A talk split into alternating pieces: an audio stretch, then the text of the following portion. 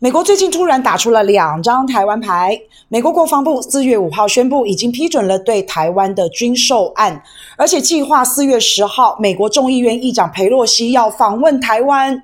美国先是放火挑起俄乌战争，收割了战争的红利，但是现在俄乌战争战况焦灼，美国还是没有忘记中国大陆，还是没有忘记台湾，现在要故技重施来对中国大陆了。台湾牌真的是美国拜登最后的一张王牌，台湾牌也。真的是美国最后疯狂的一招。在美国众议院议长佩洛西要访问台湾的消息释出之后，引起了非常大的回响跟震荡。佩洛西是谁呀？佩洛西是美国第三把交椅。也是民主党的大佬，也就是说，如果万一不小心美国总统、副总统都挂点了，那就换佩洛西顺位继承。所以佩洛西的政治声量跟影响力真的非常非常的大。那如果四月十号佩洛西真的率团访问台湾，那可是台海中美局势超级重大的事件。美国真的敢这样挑衅吗？台海局势非常紧张，一触即发。哎，结果美国官方没有人证实这个消息，啊，民进党当局也非常的含糊其辞，很明显就是有人在搅动台海的局势，有人在蠢蠢欲动，但是又不敢触碰大陆，怕真的引发严重的后果，那真的很可怕。不过说真的，四月十号是个好日子，是个特别的日子。四月十号是美国台湾关系法生效四十三周年。除了日子好之外呢，美国现在这个时候过来台湾，也是让台湾知道，美国爸爸会保护你，美国支持你。台湾不要怕，你不要怕。今日乌克兰，明日台湾。但是台湾看完阿富汗，又看到了乌克兰，我们真的是越来越害怕。那其实美国一直不断的都有在放话，官员要来台湾。之前川普、蓬佩奥也说过要来访台湾。每一次放话的时候，都是敲锣打鼓、震天漫响，喊得好大声。可是呢，当一要对他们本人证实，或是叫官方证实的时候，往往都是含糊其辞，找各种理由拒绝否认。为什么访问台湾要遮遮掩掩？访问台湾很丢脸吗？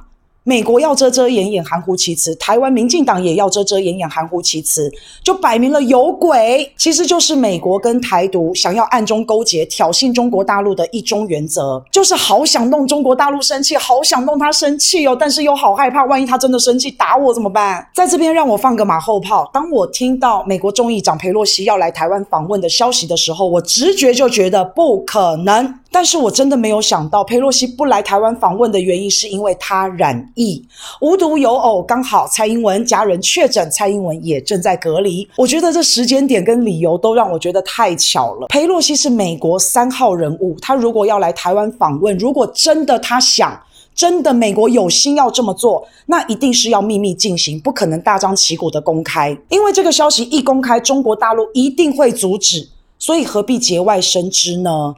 果不其然，当中国大陆第一时间知道裴洛西可能要访问台湾的消息的时候，中国大陆第一时间就做出了反应。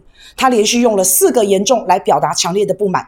第一个严重，严重违反一中原则和中美三个公报；第二个严重，严重损害中国主权跟领土完整；第三个严重，严重冲击中美关系的政治基础。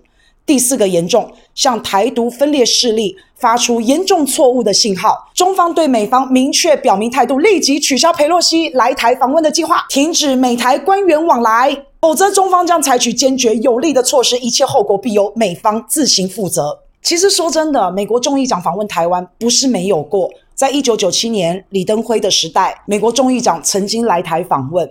那个时候，那个时候的众议长是在野党，不是执政党。那个时候，众议长来到台湾访问，其实是要给执政党的总统柯林顿难看。你可以说，那个时候是美国他们自己两党的内斗，他并不是针对挑衅中国大陆而来的。可是，如果在二十五年后的今天，裴洛西他可是执政党的众议党，这个官方意味就非常的浓厚，而且挑衅中国大陆的意味也非常的强烈。不过在此呢，反正裴洛西也没有要来了。那我们只是祝福裴洛西也好，蔡英文的家人也好，如果染疫的朋友都赶快早日康复。